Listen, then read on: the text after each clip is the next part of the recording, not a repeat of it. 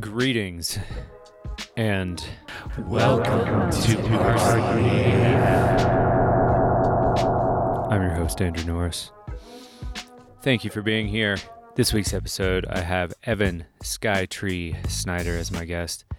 Evan is a music producer, a synthesizer technician, and he works as an engineer as well. This episode, we get into a unique take on synthesis that Evan has, where he's using things like crystals to send electrical signal through a synth. He calls it geosonification.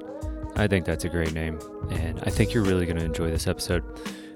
I'm going to keep this intro short and sweet. Don't want to give too much away, but definitely do yourself a favor. Go check out Evan on Bandcamp first and foremost.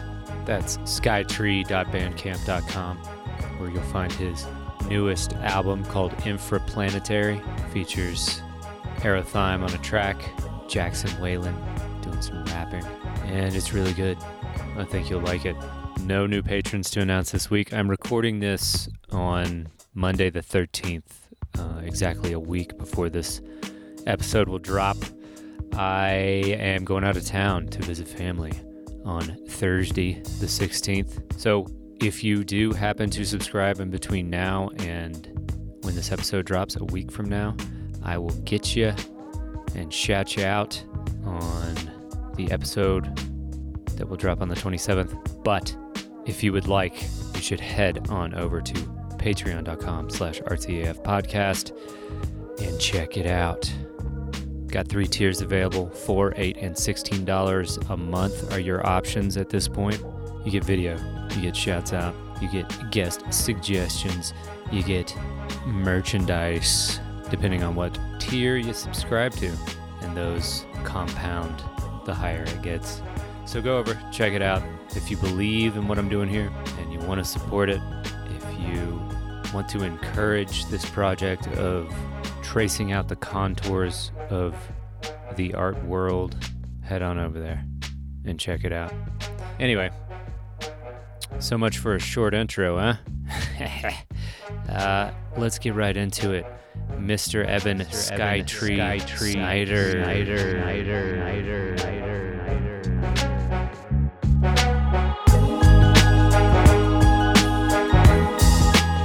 Yeah, I'll just hit record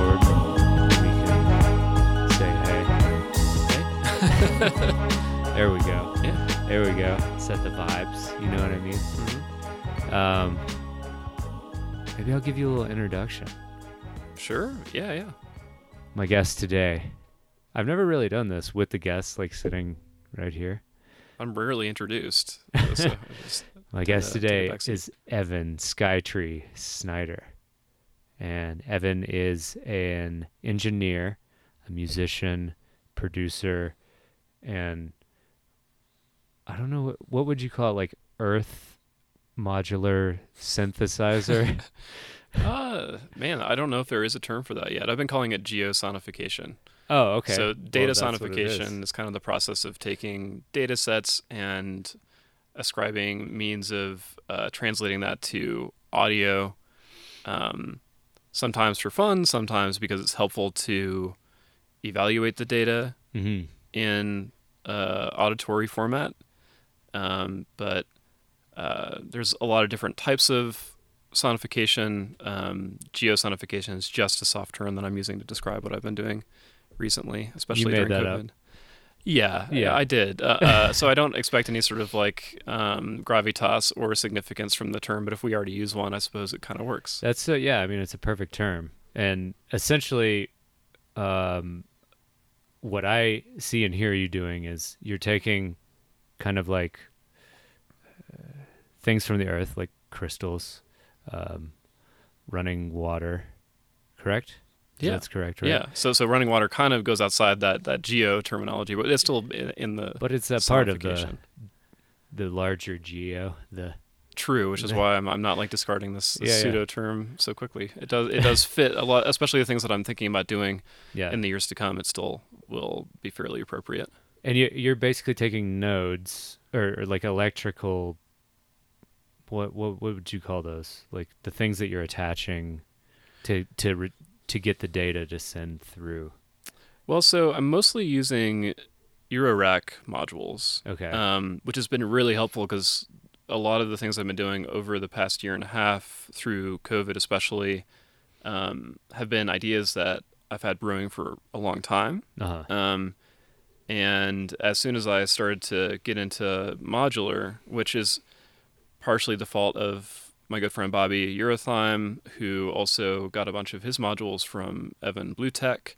Um, Nice. so I kind of could uh, point to them as as sort of that initial touch point of modular. I, I've been peripherally familiar with it, and you know used synthesizers for a good twenty plus years. But um, once I started to dive into what the, the vast range of all these, especially like boutique modules, are, I realized that like I can uh, start to prove out ideas that were very uh, esoteric for a very long time with off-the-shelf components. So it's one of my favorite things is when I can find like a um, a product that already exists Mhm. that can be used in a way that maybe the manufacturers didn't intend, uh, but it, it lowers the barrier for entry so that the the work itself can be past that initial catalyst point. point, and that uh, is something that not only affects my approach to synthesis but also to art and creativity in general quite a bit. Is I just want to like get in there as smoothly and quickly as I can, and then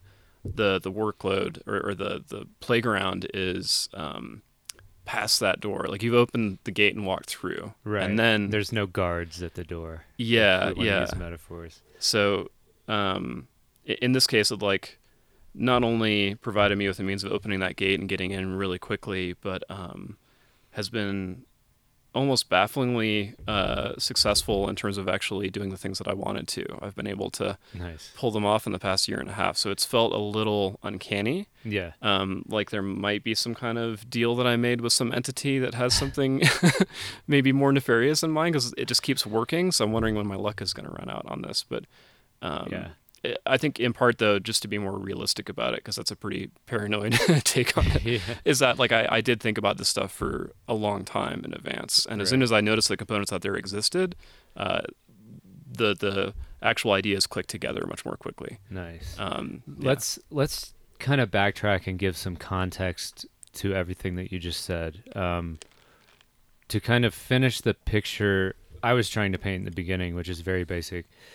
You're using crystals, let's just say crystals, as like the electrical signal to send through your modular synthesizers, which if someone's just hopping into this episode, and we have a lot of artists, like visual artists listening, Mhm. so I don't necessarily expect everyone to know what modular synthesis is, although I don't want to insult their intelligence either. I think a lot of people, as soon as you sit them down, like even kids, like to play around and and twiddle knobs and start plugging things into each other. Like even if you don't understand necessarily the, the specifics, uh, it, it's intuitively accessible Yeah. uh, synthesis. Yeah, Yeah. yeah, yeah. So you're you're basically running an electrical sin- signal through and then modulating that. Yeah. At the very most basic explanation of what's going on there. Sure. I mean, uh, for quartz crystals, that's that's the case. Um, there's uh, several different methods that have sort of gotten built up uh, over time, um, and so I'm just using the terminology like novel input source, basically. Nice. Uh, so in the case of quartz, using uh, raw crystal points as piezoelectric um, pickups and filters, uh, which I, up until giving it a shot, um, didn't know for sure if it was possible because piezoelectric uh, wafers that we use now in piezo pickups and like quartz resonators and things like that are very specifically cut. So it's like very thin Gotcha. layers at specific like micron Mhm. depths. Uh, you have to cut at the exact right angle of of the quartz um, like crystal matrix, Mhm. uh, and it's uh, it's developed you know quite a bit in the hundred plus years since piezoelectricity was discovered by the Curie brothers um, Okay. at the turn of the century, last century. So is that any relation to Mary Curie? yeah, actually. Okay. Um, Okay. So, uh, Mary Curie was married to one of the Curie brothers. Gotcha. So they discovered piezoelectricity. She's, uh, you know, effectively the um, discoverer of radioactivity. Wow. Um, so yeah, they were definitely a power couple in the scientific community. But like, things got proven out so quickly that like a lot of the early research is, as far as I've been able to discern, not readily available, or I'm not even sure if it exists anymore. Hmm. They they had to have. I would I would imagine start with just crystal points Yeah. uh, before we started understanding how we're going to actually mill them down and get like these little specific wafers. Yeah. Um, but I couldn't find anything on the internet saying the piezoelectric effect will actually work in some functional way uh, on a raw piece. And uh, I was really curious to see if it would. Yeah. Um, you would think over like 100 years we would go in these up and down cycles, but it's just been like linear or, or even exponential progression of uh, technological specificity and yeah. Uh, component requirements and, and use cases and all that stuff. And so the very base fundamental concept has been lost to time if it was proven out at all, which it probably was. Yeah.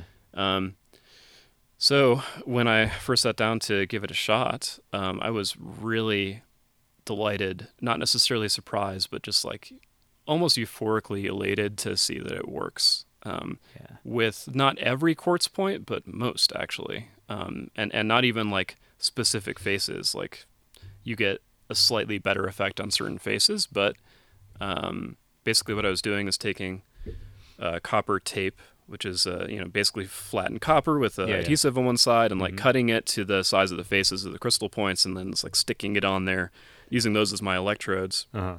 and then putting them on a, uh, um, you know, what's kind of a speaker without a cone, which is just a transducer, and then vibrating the crystals. So I can send whatever signal I want uh, into the transducer and uh, And amplify it, Okay. and then it'll vibrate the crystal, and I can actually get uh, output uh, from the electrodes. Which, when I first proved it out, was like almost bizarre to hear. Um, I was tapping on it with a, a singing bowl mallet, Uh-huh. um, and I could hear the, the tapping when I put my headphones on and connected them to the to the electrodes. And at first, I was like, okay, this is spooky. Maybe I'm just hearing the background sound of me doing this. Yeah. Uh, so I ran it into an oscilloscope. I could see the signal. Then ran it into Ableton, recorded it, and I could play it back. And uh, it's been a matter of also like reducing the, the line noise or the ground noise and the Yeah. signal. But it works. It was like hearing, um, you know, a spirit from inside the rock. Uh, to to go, definitely not super scientific. esoteric. Super Yeah, esoteric. yeah. Um, Very. Yeah. That's that's magic. I was thinking that while you were talking about this. Uh, I'm. I'm thinking like any book that hears this, they're gonna be like, "Aha! I told you." I knew it. crystals do have power and Well, uh, i- and so th- that's i kind of am wondering your take on that um i've always thought that well yeah there's something there i don't know if we can ascribe like um you know these miraculous healing properties to crystals Right. Yeah. So like, um, part of how I got into this subject matter, especially in the festival scene, is, um, you know, I think I did uh, maybe a half dozen um, talks, like sort of sit down conversations, uh, in tandem with being booked for you know a music uh, Mhm. performance, and uh, you know the second time around, I, I thought of all the subjects that I'd really like to discuss in this context and in this community is um, the the physical properties of crystals and minerals that otherwise seem to be magic but are very real, very physical. right Many of them highly leveraged in our technology. right Um, yeah like computers and phones Yeah, yeah. little quartz Some of it just in our Bits. pockets at all times, you know. So it's it's a really relatable thing, even if people don't necessarily. Uh, I, I shouldn't say that generally. Um, even if not everybody is aware of what that's doing, and I don't expect that they they need to necessarily. yeah Um, but once you start to peel back the um, the mystery on that a little bit, um, it's it's not like the Wizard of Oz where you just see like this this guy back there, you know. yeah yeah Uh, it's like you're peeling back one seemingly immensely magical, mystical thing to find something else that, in my opinion, is uh, equally um, inspirational and equally like delighting and existentially gratifying mm-hmm. um, it- it's kind of like in in religion, um, our our world religions in, in general, um, you know, keeping things pretty earth centric. But then as you go out into the cosmos, like it gets even more miraculous and amazing. Uh, yeah, yeah. So so I, I don't necessarily find myself at odds often with the perspective of, of there being something uh, grand to existence, Right, there yeah, being yeah. something miraculous to just being alive. Um, but uh, I, I find an inspiration more by looking up through a telescope than by reading a book that was written several thousand years ago. As Yeah. interesting as those are, as like artifacts of human culture and development. Right. Isn't there? There's a quote that goes something like, and I don't know who said it at all. Maybe you'll recognize it, but uh, it goes something like, uh, "Any any sufficiently developed technology is indistinguishable from magic." Yeah, it's Arthur C. Clarke. He's like Awesome. one of my favorite Nice. sci-fi authors, and actually, I think science fiction in general is is a really um, pretty broad and relatable uh, expression of this phenomenology. Yeah. Um, so I, I adore a lot of sci-fi, especially Arthur Favorite Clarke. sci-fi movie Favorite or show?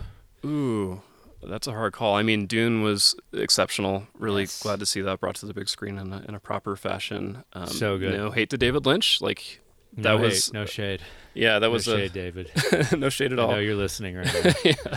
I, I think he would throw more shade on himself for that one than we ever would. Well, so what I've heard in relation to that, not to get too off topic right away, but uh, is that the original was four and a half hours long, and they made him cut it down to like an hour and forty-five or something like that.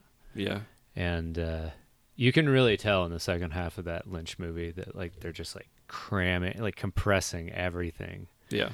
Um, but yes, this new Dune is so good. Phenomenal. I mean, I'm a, uh, admittedly a pretty hardcore Star Wars fan. And, and when I saw Dune, I walked out of the theater and um, reflected on my love of Star Wars as more of the proper context for what it is, which is like my nostalgic childhood Right, yeah. love of science fiction from like an entry standpoint, you know? Yeah, yeah. um, eh, there's there's so much more uh, to be explored still. Like I'm I'm waiting for a sci-fi movie with like no humans. like Yeah, that yeah. that surely could be Yeah. done. It turns out people generally prefer to see other people in their entertainment. And right now, if we were talking in some random alien language, we probably wouldn't have that many people listening. Wouldn't have an audience here on Earth. we so might have much. one guy somewhere on mushrooms who was just like really excited about whatever you know glossolalia was coming out of our mouths but like um yeah I I think a lot of the science fiction that I would love to see doesn't yet exist but then there are Mm. these like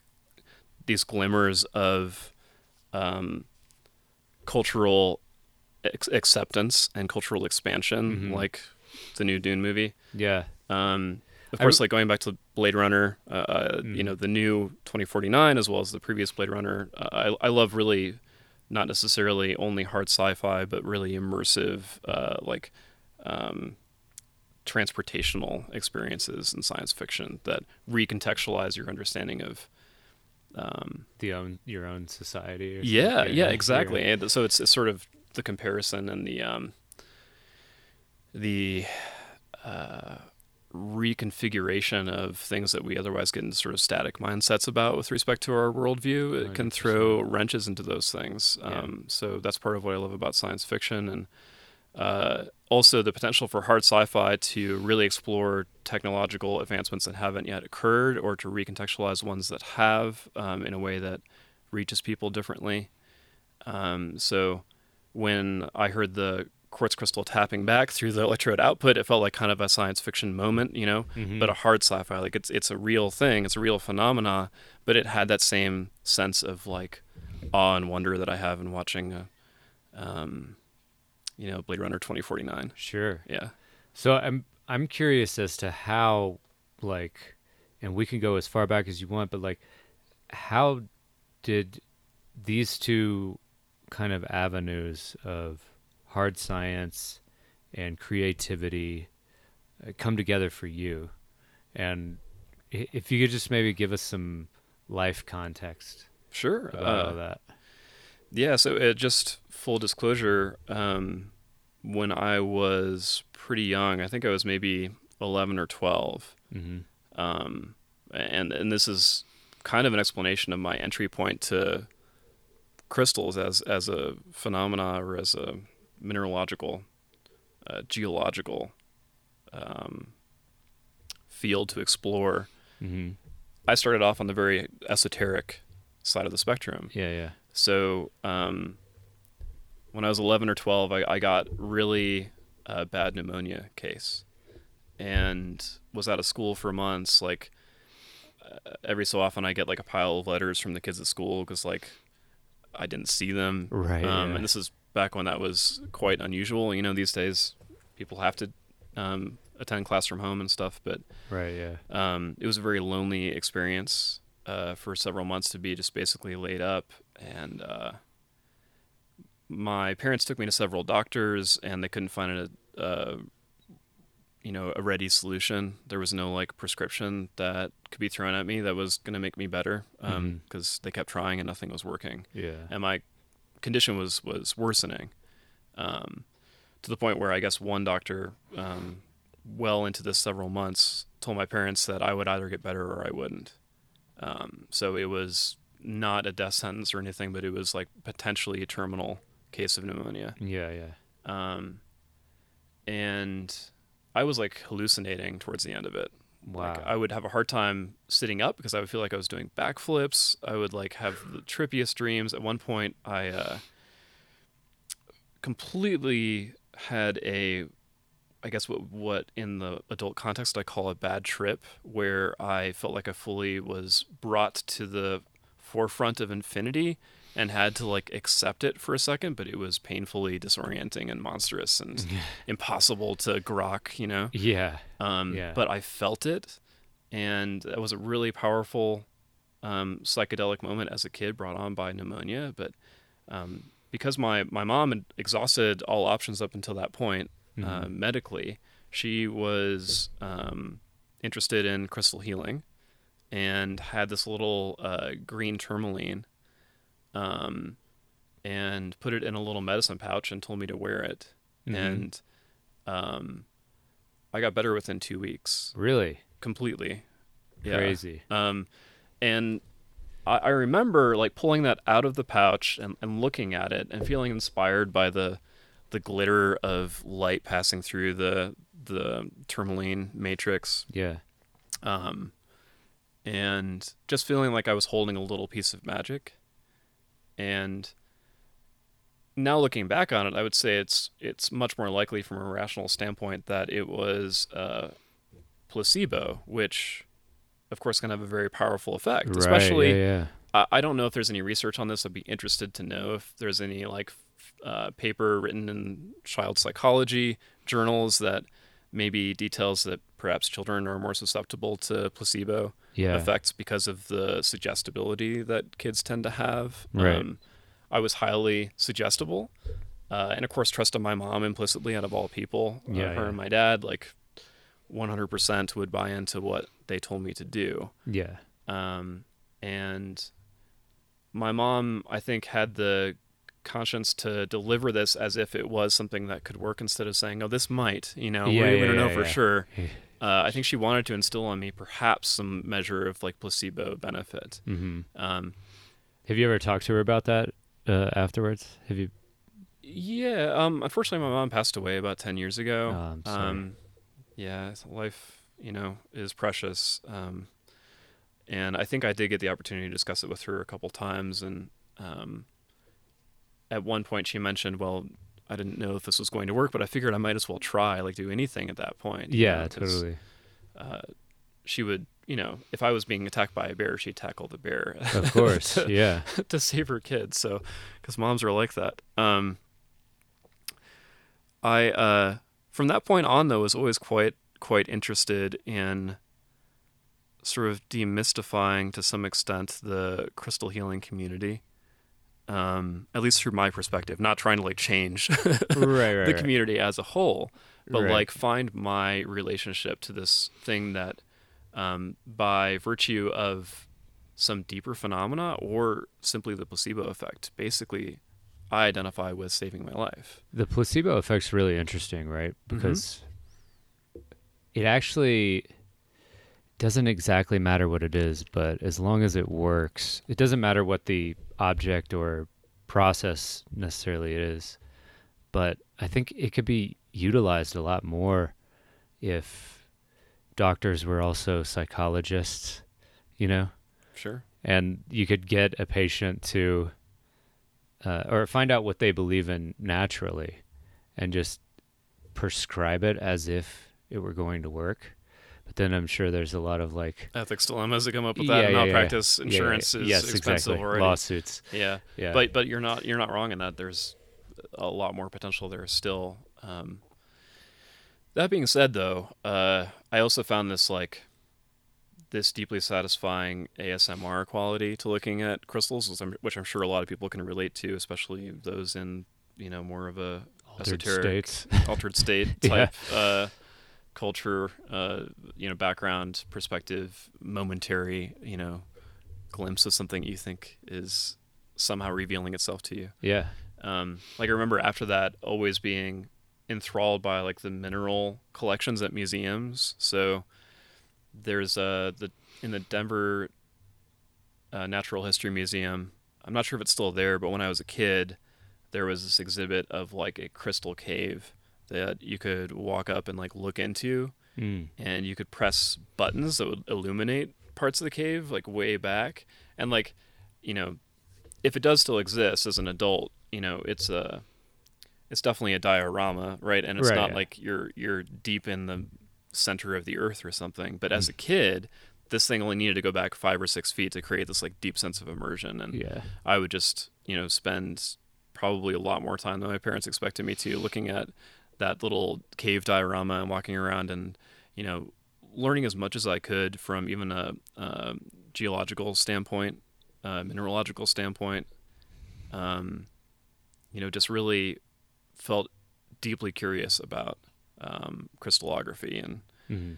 related subjects, um, which, while I didn't pursue professionally, definitely influenced my interest in material science and my current work in engineering. Yeah. Um, I, I almost though kept them at too high regard to to become a gemologist myself or a geologist. Uh, I really respect people who do that work. Um, So yeah, we should talk about uh maybe just briefly. We don't have to go into super detail, uh, but about your job uh, that you have, and Sure. then maybe we can come back to where music entered your life as like something that captivated you. Yeah. Um, you just brought up engineering, so I thought we might touch on that for a second. Sure. I mean, for a good 10 years or so, and actually when we met back in 2012, Twelve, yeah. um, I was subsisting solely off of being a musician. Um, Right. art, art was my sole path at that time. And uh, it, it's not an easy path. Uh, Right. That's what I keep telling people. yeah, and I, I don't think the, the old heads do it because it's easy. Right. Um, yeah. it's, it's it's magic in its own sense, but um, I wanted to uh, allow my music to exist in its own right without sort of this need to produce it at a certain rate or share on social media so often or um, you know rely on my art to pay for my sandwich for lunch uh, which when you when you can do that it feels pretty powerful and, and exciting um, but in order to preserve my art because i went through a pretty hard time uh, 2014 2015 uh, Mhm. living in new york which is quite expensive to put it mildly um, Yeah. realizing that I, I you know could subsist off of music if i toured constantly but then paying for rent uh, in new york didn't really make sense because you're not ever there. right, Right, and yeah. i'm definitely more of a periodic if not like fairly frequent homebody. Like i like to Mhm. get out and adventure. Love going on uh you know memorable trips with people. Still love going to music events but like doing it all the time didn't really just fit with me personally. Mhm.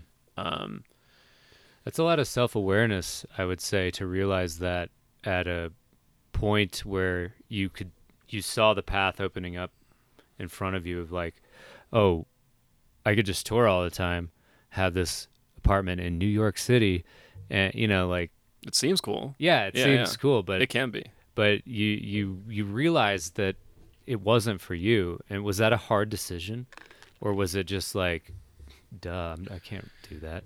Uh, man, in retrospect, it was a duh. I can't do that. Yeah. But in the moment, it was a really hard decision. Uh-huh. Um, because I felt like if I stopped, then I would be giving up the opportunity to continue to pursue it and continue to grow into it. Mm. Uh, continue to to meet people through music that I can collaborate with and like um, develop long and and fruitful bonds with over time.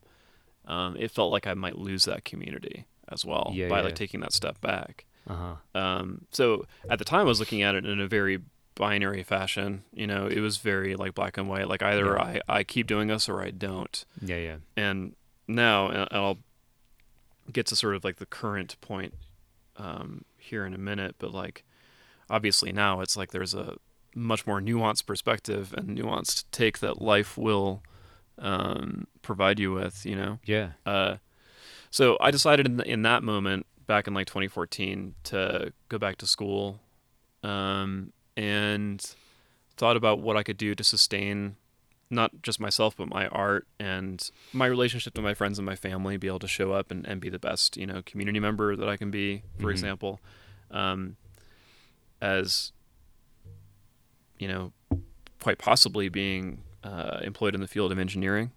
Um, I knew the money would be fairly good. Yeah. Uh, you know, it's not uh, necessarily like surgeon money or or financer on Wall but you're, Street you're money. well off. You're like way better than uh, someone who's scraping by, or like to use the visual artist metaphor, like just paying their way through paintings, living painting to painting, or paycheck to paycheck, hand to mouth, however you want to say it.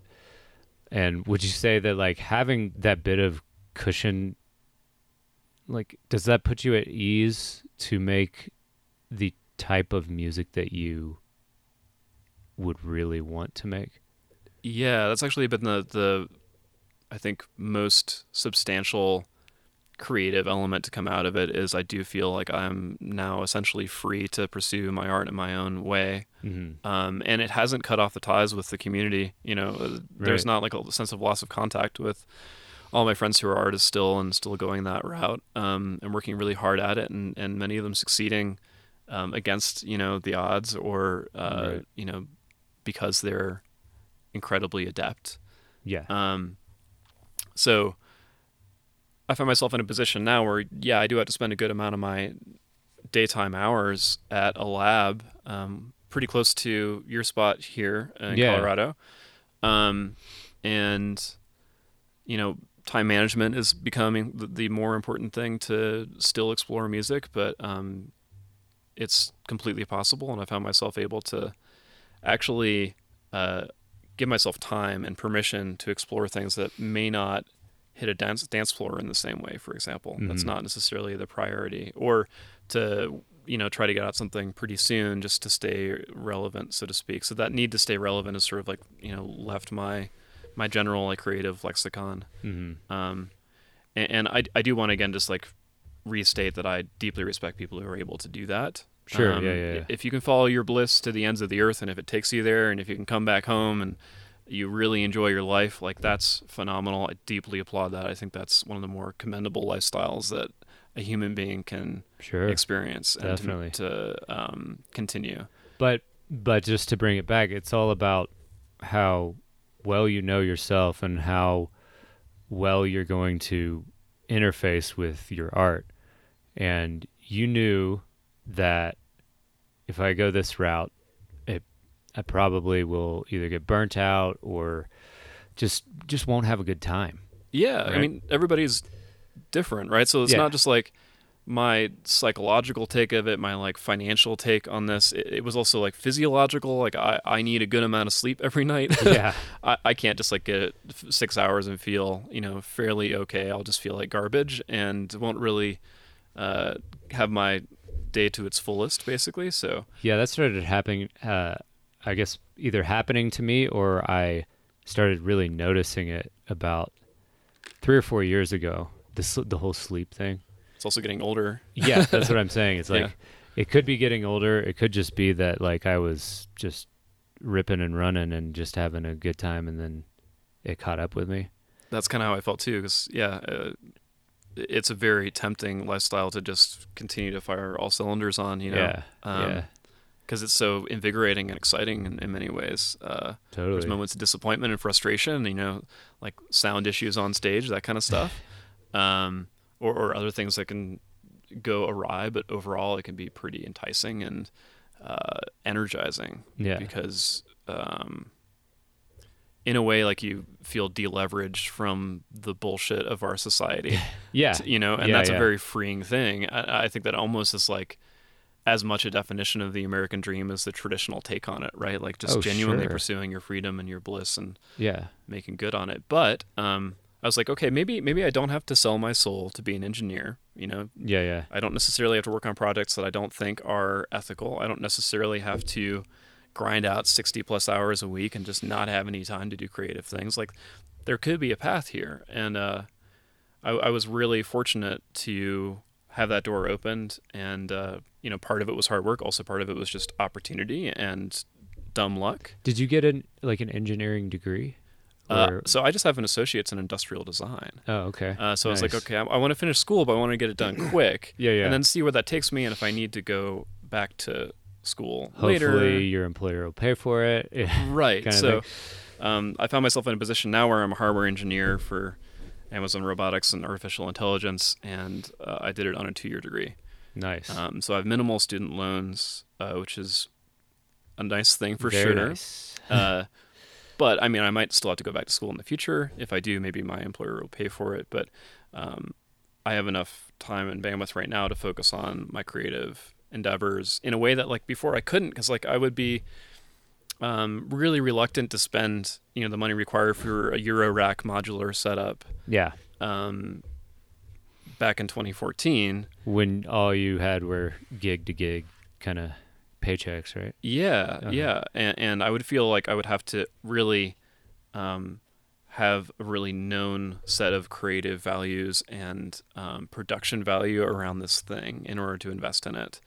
Um, well, also just for practical reasons, wouldn't a I mean, you can take a modular synth on the road, but sometimes they get a little out of hand and you need a place for it. You need like a studio for them basically. yeah, uh, totally. It, yeah, dialing in a modular rack uh, in a live setting is uh, a mastery that I do not yet have. Basically, um, definitely some people out there like Anthony from Papadosio that are adept at that. Totally. Congrats to being a dad too, Anthony, if you're Oh, yeah. listening to this. Yeah.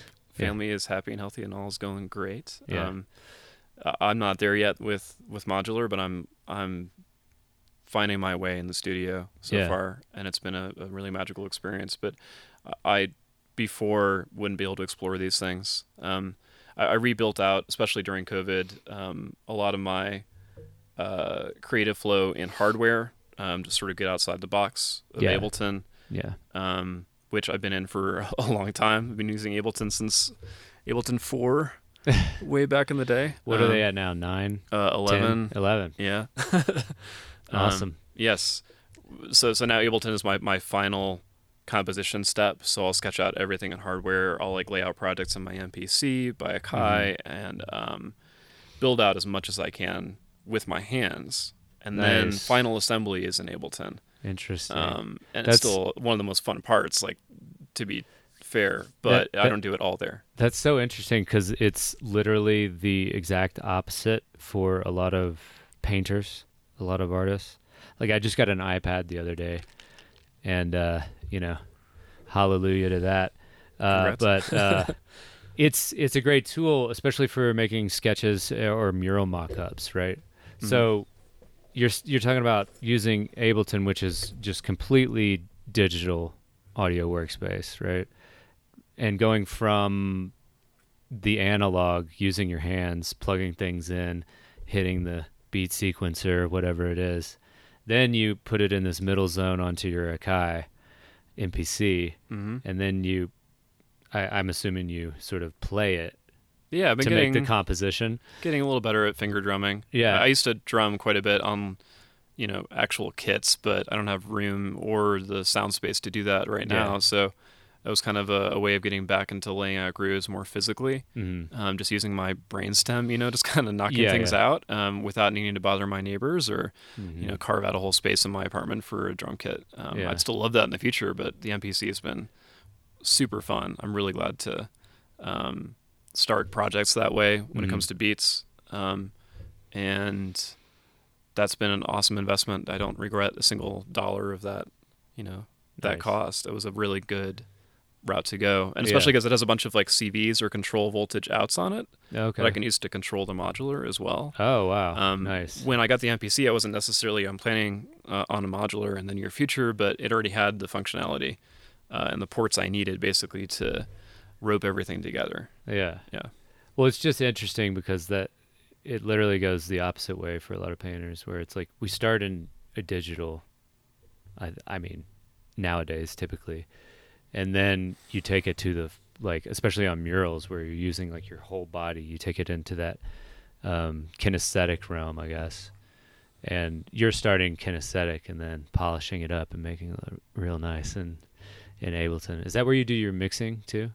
Yeah, yeah, for the most part. Um, I got a new audio interface too, which I really like. It's a Behringer. Uh, sorry to folks out there who are not huge fans, but they have stepped up their game recently. So I have the Flow 8, which is like a a rare combination of audio interface and mixer.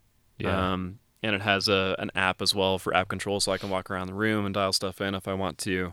nice. Um, I have physical faders to you know um, control my channels with, and it has enough inputs and outputs to do everything I need right now. But I can't really go beyond that. Um, yeah. so I have like eight inputs. I have like a couple sends. Um, and it means I have to stay pretty tidy with my, my hardware setup. So Yeah, yeah. I've I've pegged it where it is right now. I need to like get some new music out before I can excuse myself on any further purchases on hardware because it's a rabbit hole for sure. Yeah, yeah, yeah. Especially when you feel like you can afford it. Because when you think you Like, do, I got a job. yeah, the life isn't always super static like that. So I don't want to take that for granted and, and still be reasonable. totally. it's hard though. Totally. Well, that that actually comes to another thing I wanted to ask you about, which is uh, wh- where are you at now in your music? Are you using the uh, geo? What was it? Geosonification to yeah. to make uh, to make tracks now? So is that like your basis, or h- how's your process going right now?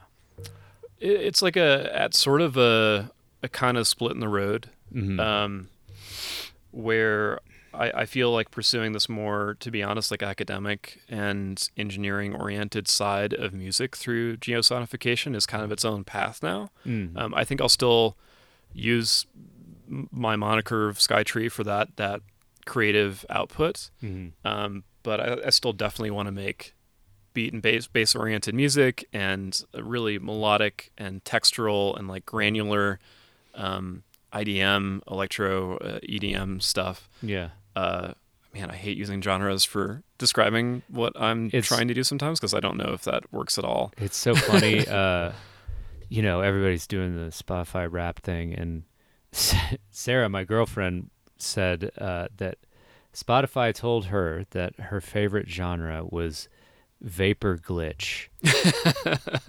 fuck is that, man? It definitely sounds vapor esque. Uh, Yeah, yeah. maybe vaporware. Not not even Um, vapor wave or vaporware. Like no, just vapor glitch. It's like I mean, the the, the term is not something I, I have immediate issue with. If somebody described my music with a genre I wouldn't have otherwise thought of, I'm not going to take offense to it. But like, I, I feel like it's too much onus on me to describe it.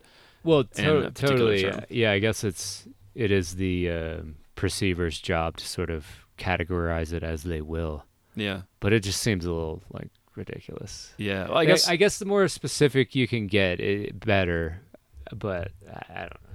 Well, so I did put out a record at the end of last year that I, I actually started most of the tracks uh, on in New York when I was living in in Brooklyn. Mm-hmm. Um, and when I moved to Colorado, I had all of these memories that I needed to sift through, and I kind of wanted to like end that chapter and like start fresh. Mhm. Um, so I spent a good chunk of COVID as well going through like all of those tracks, polishing them up, mastering them. It was my first time mastering a release on my own.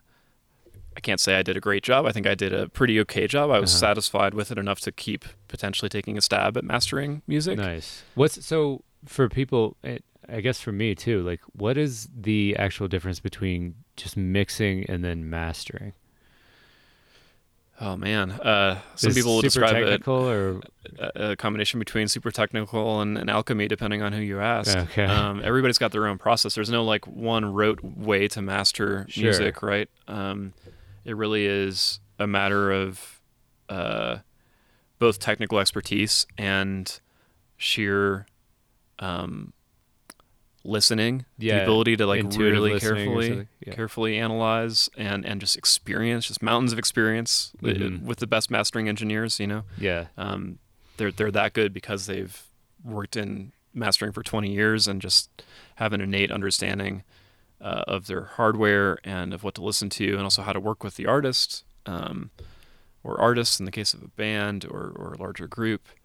Um, but to, to answer it as best as I can, so when I'm when I'm in the mixing phase, hmm I just want to make sure everything has its place. You know, I'm, I'm heavily gain staging everything by keeping everything fairly quiet, so I'm not like uh, introducing any accidental compression or artifacts around Mhm. distortion that I don't want. Um, I'm just sort of setting up the the sound stage, um, and in, in mastering, it's more um, introducing compression on purpose in some specific areas, Mm. uh, bringing things up to more of like a full, like full-bodied expression of this this gain stage, sort of like pre-master mixing stage. You know, Mhm.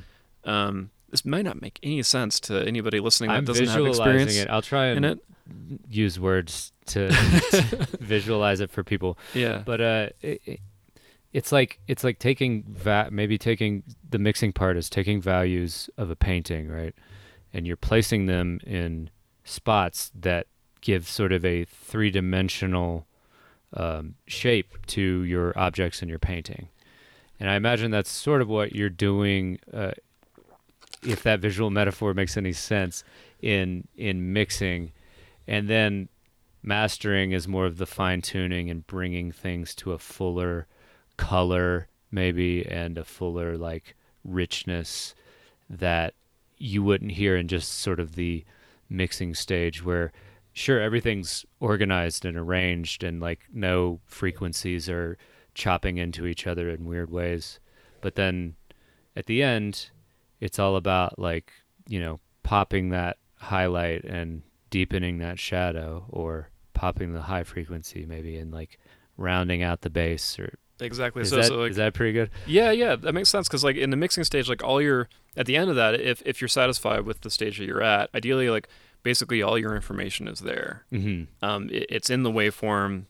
It uh, might be more subtle than the final result after mastering, but but all of your information, both composition, EQing, uh, even to a significant extent like panning or or working with uh, phase, is there after you're done mixing. Mm-hmm. Um, and then you basically take this essentially finished product in a way, creatively finished, and um, add additional. Well, no, no.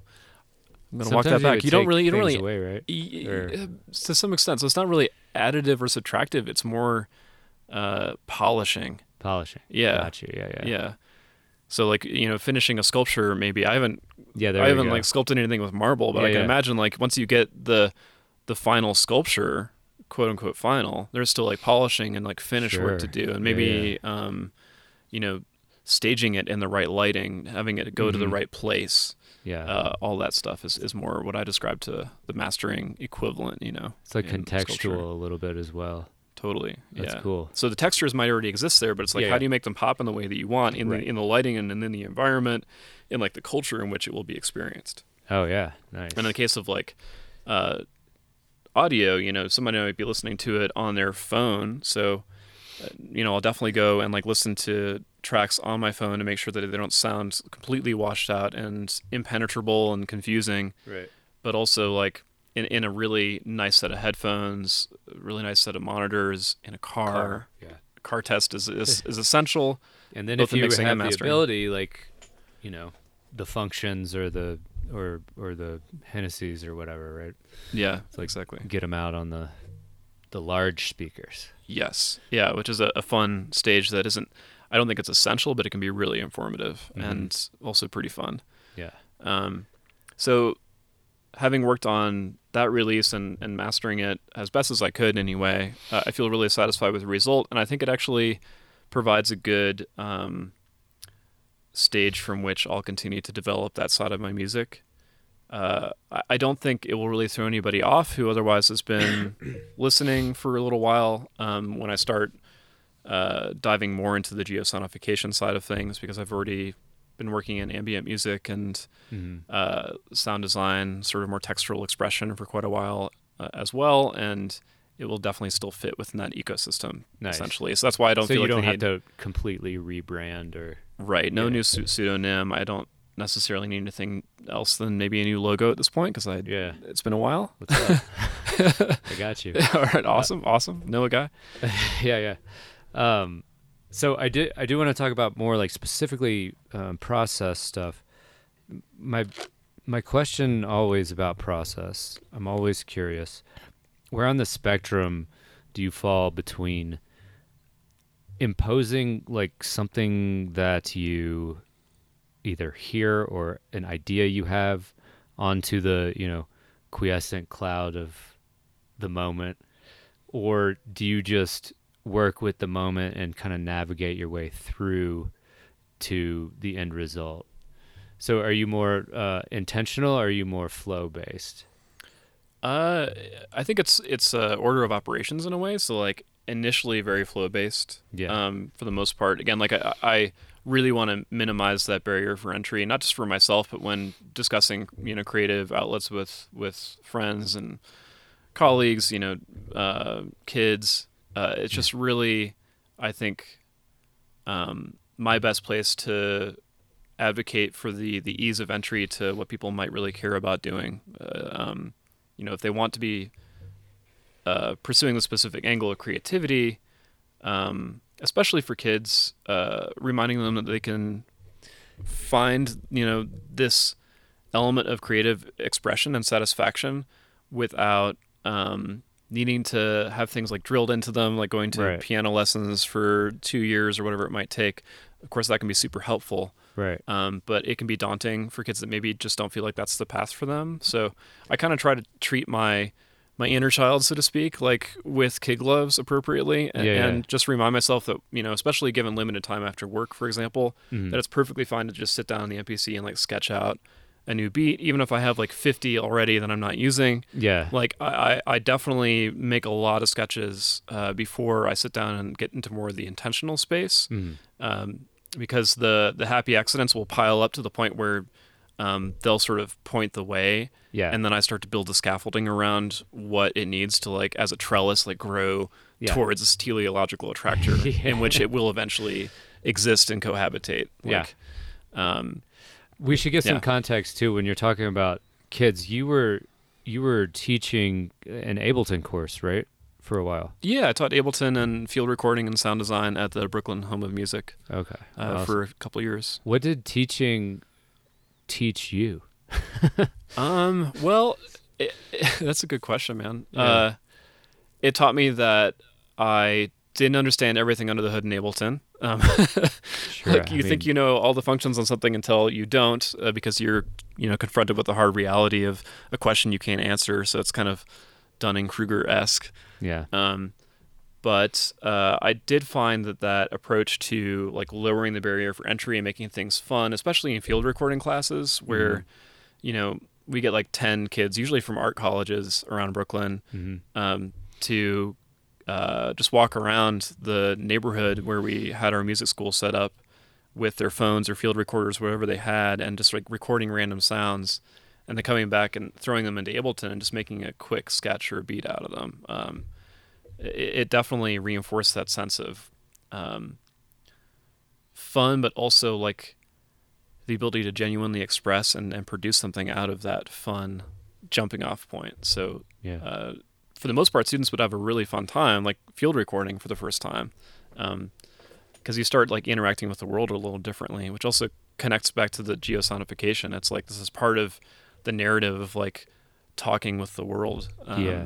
in a way that feels um, really satisfying and existentially rich. Yeah. Uh, so I think if I were to ever be in that position again, I would probably continue to start with a really playful point and kind of like in my own production process, you know, happy accidents leading into intention, kind of impart that where appropriate to people that might be interested in doing something similar. Nice.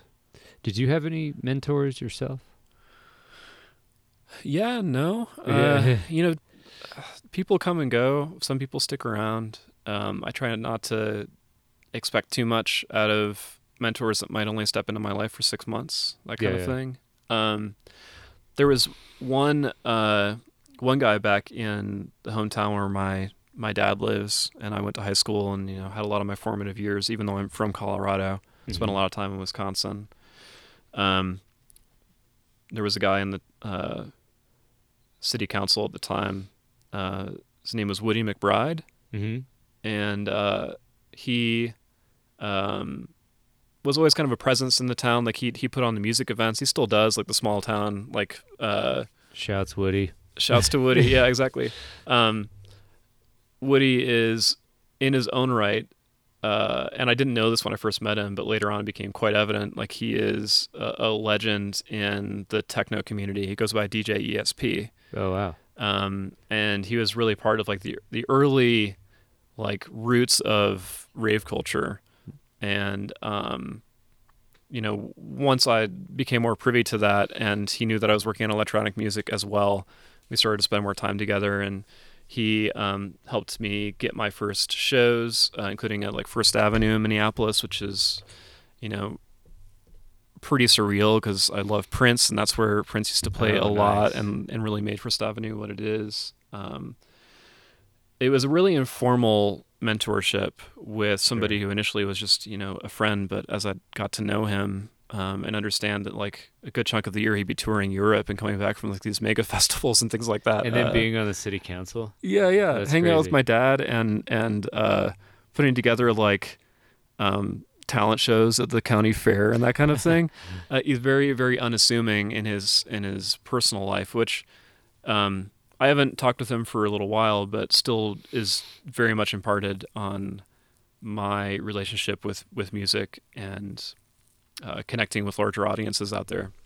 It's Mhm. it it's not something that necessarily um, means you can't just step into a normal life at the end of the day yeah. because we all kind of you can live take off anyway your superhero clothes or whatever. or not even really uh, kind of wear them playfully or Yeah, yeah. sarcastically to some extent. Right, Uh, yeah. So that's something I definitely found myself doing as I was getting kind of sucked into this like identity as Skytree. That that's an alias. In the past, I would I would you take it as a name. So nonchalant about it. Yeah, yeah. So I- I've definitely kind of gotten more playful with my relationship. Again, kind of like more full circle going back to my initial years of making music. Mhm. Um, i- it's it's an alias. It's an expression. It's a thing I have to do. It's like a compulsion. Yeah. Um, but uh, I'm just me at the end of the day. So Yeah.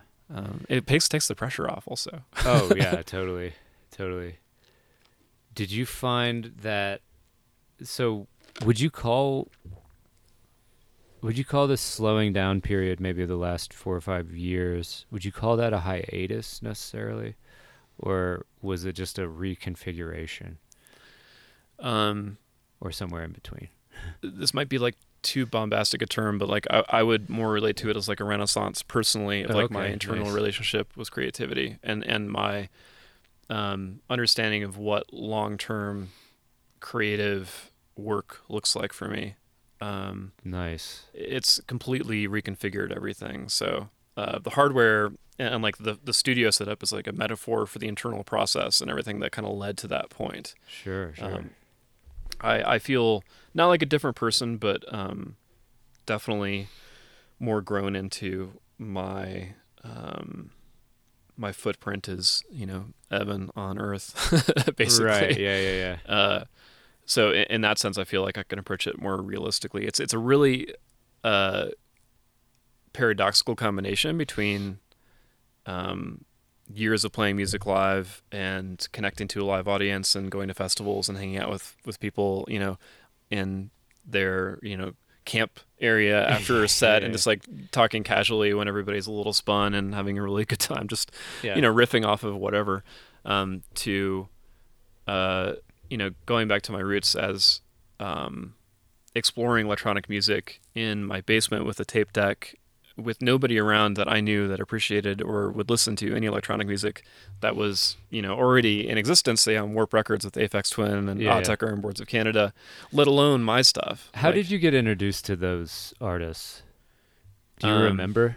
I remember being introduced to Aphex for sure. Yeah, yeah. Uh, so we had like a giant satellite dish in the backyard of my house growing up, and we could get like basically pirate satellite. You know, if you dialed it to the right point in the sky. So we got MTV two back when it was still really MTV two actually music Yeah, videos. yeah, yeah, yeah, yeah. And and of course, like the later you would stay up, the weirder it would get. Basically, it was kind of like the Adult Swim of its time in that sense, but all music videos just you know on- on a constant progression towards the stranger and stranger realms of expression. Um, so I stayed up until 2 a.m. once with all my friends. We were just hanging out. I think painting Warhammer figures. Uh, Nice. I don't know if anybody's familiar with that, but like desktop or tabletop gaming. I yeah, I've I've heard of Warhammer. Yeah, I I, actually watched a tu- like back in the day when I was learning Photoshop. I watched a tutorial of a guy who was drawing a Warhammer character. Yeah. and he was drawing uh, uh like the book. I can't remember what it was called, but anyway, sorry. No, no worries. Uh, like I didn't really play what my friends did. Yeah. Uh, but they would just give me their armies to paint because I would just sit there and paint. I, I loved painting figurines. I still like paint models and stuff like that. Oh, nice. Um, so we definitely got you know love of paint in common. Yours is, is more prolific and and specific to your creativity. But I I love like sitting down and doing really fine detailed work Yeah. on sculptures or little 3D pieces basically. So I was just like painting Warhammer figures, getting really in the zone. My friends were, were tabletop gaming next to Mhm. the TV with like the, the grainy, you know, MTV too. Like, yeah, pirate satellite signal wonder, coming in. Like, and you know, back in the day, that that, that had to be curated by a human. Yeah, Right? yeah. And, and, and an interesting one at that, I would reckon, because like at 2 a.m., uh, the "Come to Daddy" video by Okay. Aphex Twin came Yeah. on, and like everybody in the room just stopped what they were doing. Like all my friends, just like I think they were probably even like they had rolled some dice and didn't even check, and they rolled off the table because they were just like sitting there staring at this like crazy, uh, cinematically bizarre and like dreamlike music video with music quite parallel to the bizarre dreamlike nature of the, the visuals. Um, so that was really striking. And then from there on, I just got everything I could by Warp because back in the late 90s, that was like really all you had. There weren't all these indie labels. There wasn't Bandcamp. There wasn't Spotify. Like you were Right. pretty much set with, with the labels that were doing the kind of thing that were interesting to you. Um, was interesting to you. So Warp was my like initial like deep dive into electronic music and the esoteric, bizarre, like highly creative and like at times um almost indecipherably creative Yeah, yeah, yeah. potential for electronic music. Sure. Uh but I was still like the only one out of my friend group that really listened to that stuff a lot. Is that what you're aiming for in your music? Um Like the uh, maybe another way to say this is, what is what's your? Do you have a purpose? And and yeah, what are what are you aiming for aesthetically and even even spiritually or mentally? Yeah, um most definitely. So there aren't like specific bullet points or like criteria that need Sure, to meet sure, for a track to be uh, finished and to sort of for it to fit into the discography of what I've done up until this point Mhm. or up until that point. Um, but for me, uh, I feel enveloped by a finished track. It becomes an environment. Um, Yeah, yeah, yeah. It becomes a place where I can hang out and explore things. Uh, and that's part of my love of especially early warp work, uh, in particular Boards of Canada, is the ability to like still rediscover or even find new things in music that's been out since 1997. Uh, so I, I love having music that has replay value, both in my personal collection and my aspirations for my own music. Um, for there to be a sense of uh, exploratory fringe, uh, more in the IDM type sense, while still being fairly hopefully listenable. Um, Yeah. and relatable, and, also fairly organic too. So I love finding like. Uh, another dumb term that I would be hesitant to use, but you we have to Come use on, the let's- words. Let's go. uh, Let's like-. Um, let's see, like technobiological, okay. Yeah, yeah, uh, yeah. semi cybernetic, but more in the context of like um, machines don't have to be just sitting in a in a warehouse in Brooklyn or in a skyscraper somewhere. They can be out in the hillside all by themselves, kind of just being part of the environment. Um, yeah. it's it's an interesting juxtaposition that really fascinates me. So that's part of where I'm going with the modular, as well as like as soon as we hit spring, or I guess if we keep getting this like fall for winter in Colorado, I might just do this soon, which is to take my modular out to Rocky Flats outside of Boulder, Yeah. which is a former nuclear uh, catastrophe site, and uh, using the radioactivity in the background to trigger um, generative music on the synth, and just set up a, a video of the environment playing music Yeah. with the synth just sitting there on the hillside with the you know mountains behind it, and um, yeah, it, it's also kind of like this this reach to uh, remind myself that humans are bizarre and we are definite outliers with respect to our um, biome, but we're still part of it essentially. So uh, that's my relationship to technology as well. Is that uh, it can be planted firmly in the right context in the middle of nowhere and still be part of nature in a way. yeah. Uh, so if my music evokes that sense in me, then I feel like it's uh, approaching the sensibility that I really enjoy. it's almost like passing the Turing test, but within your own framework. Yeah, in a way Yeah. like you're like okay i can't tell that or i don't know i don't know what the criteria would be but it's uh yeah Every, i think every person every artist does that right They There's gotta be some you just threshold. know you know you just know exactly. So when I, when I feel like I know, then um, there's obviously a sense of relief or sometimes elation that comes with that, or excitement or impatience if like you can't get to the project right away and you have to go grocery shopping instead. um, but yeah, it's also because like the kind of music that I want to hear in this context doesn't readily exist, and you know I, I am constantly, um, thankfully continuing to explore new music. I was a little fearful for a while as I got older that I would just like stick with the old, you know, yeah traditional electronica and IDM of the 90s and stuff like that. Uh, Yeah. But I keep finding all this new amazing music. Um, and there's so many different expressions of it, but there's still this one particular nexus point that I don't hear, and the only way to hear it is to make it. nice Um, and when I when I do that, it's it's sort of selfish. It's like so I have this thing I can listen to that takes me to the place I wanted to go.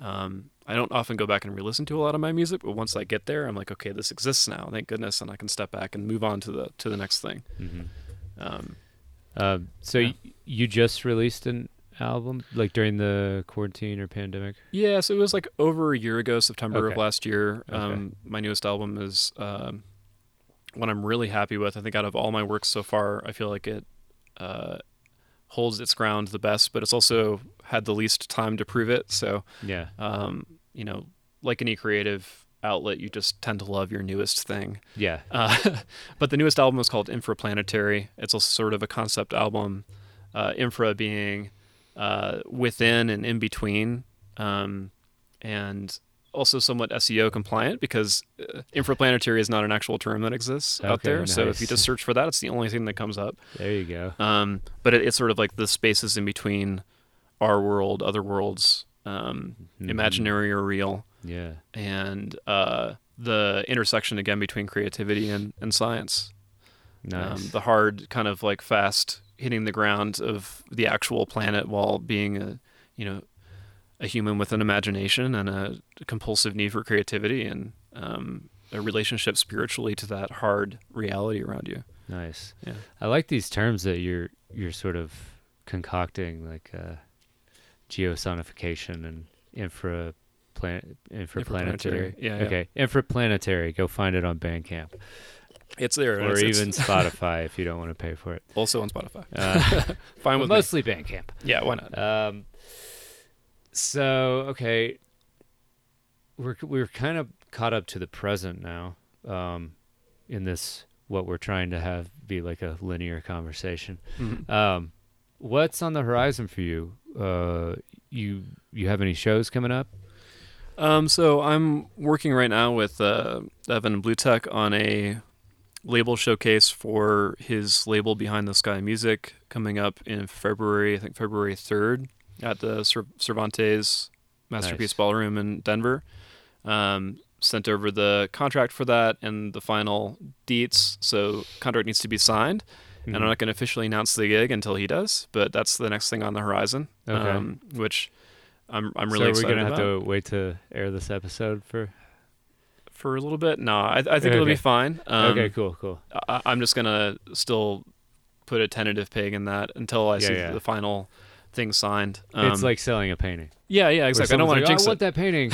You're like, yeah, Yeah, sure you do. I- I'm really excited for it though. It will be the first live show I've had in a few years actually.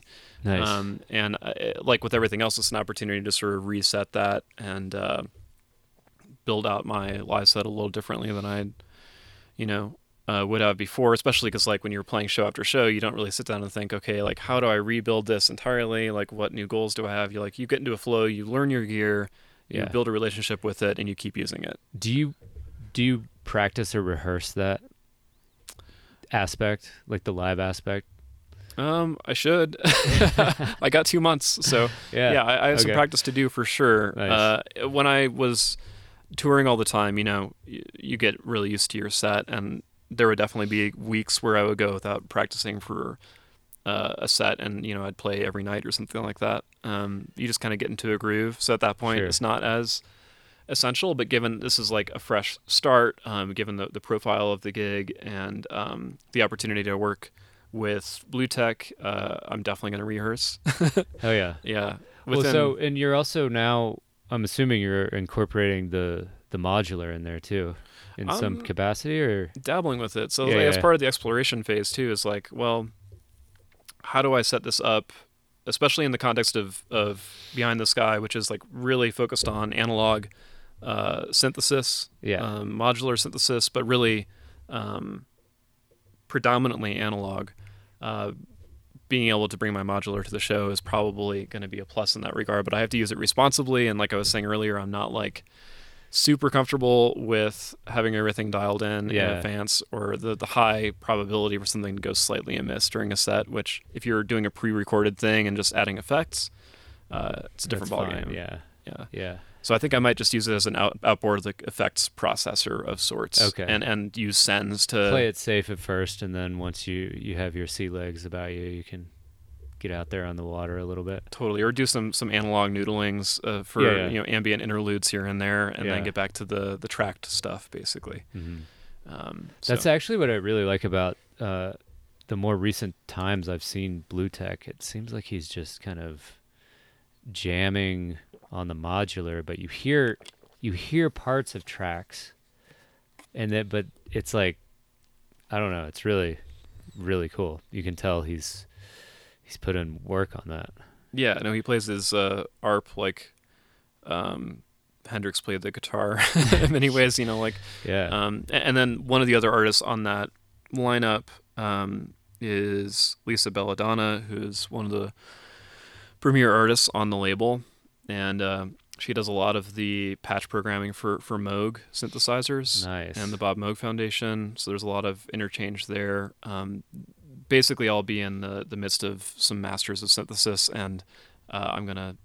Uh, make sure to respect that, but not overstep my my Right. bounds. Basically, I'm just there to open the show. I'm, sure. I'm happy to do that, but um, it has made me wonder: Do I want to do more live music in the future? Because hmm um, I'm definitely more personally oriented towards like headphone experience. Like I, I love like the, the very um, specific experiences going back to like um, formative albums like uh, the Orbs Adventures Beyond the Ultraworld. Yeah, yeah.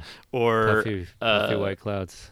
yeah, yeah, totally. Um, or Future Sound of London, um, going back to like early '90s stuff, even hmm uh, like all those early formative experiences for me were were in headphones.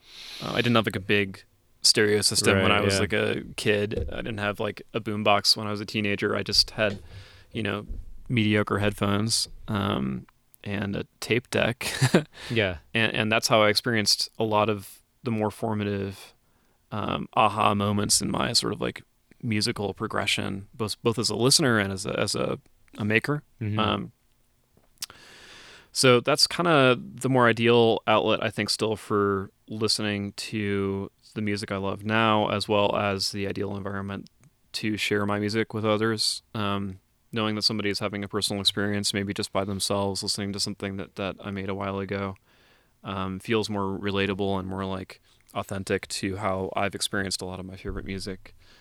Um, but there's still something really magical in the live performance sure, yeah. uh, dynamic. Yeah. Um, I think a lot of people experience music very somatically or mhm. kinesthetically, you know. yeah, And that's why everybody dances. So I think that you know from from what I've heard, I actually honestly haven't heard the new album. Sorry about that. no worries. I didn't bring Uh, it for you, so I'm yeah. sorry about that. I should I, next time I come by, I'll bring a copy. Yeah. yeah. Um but your music is both those things for me.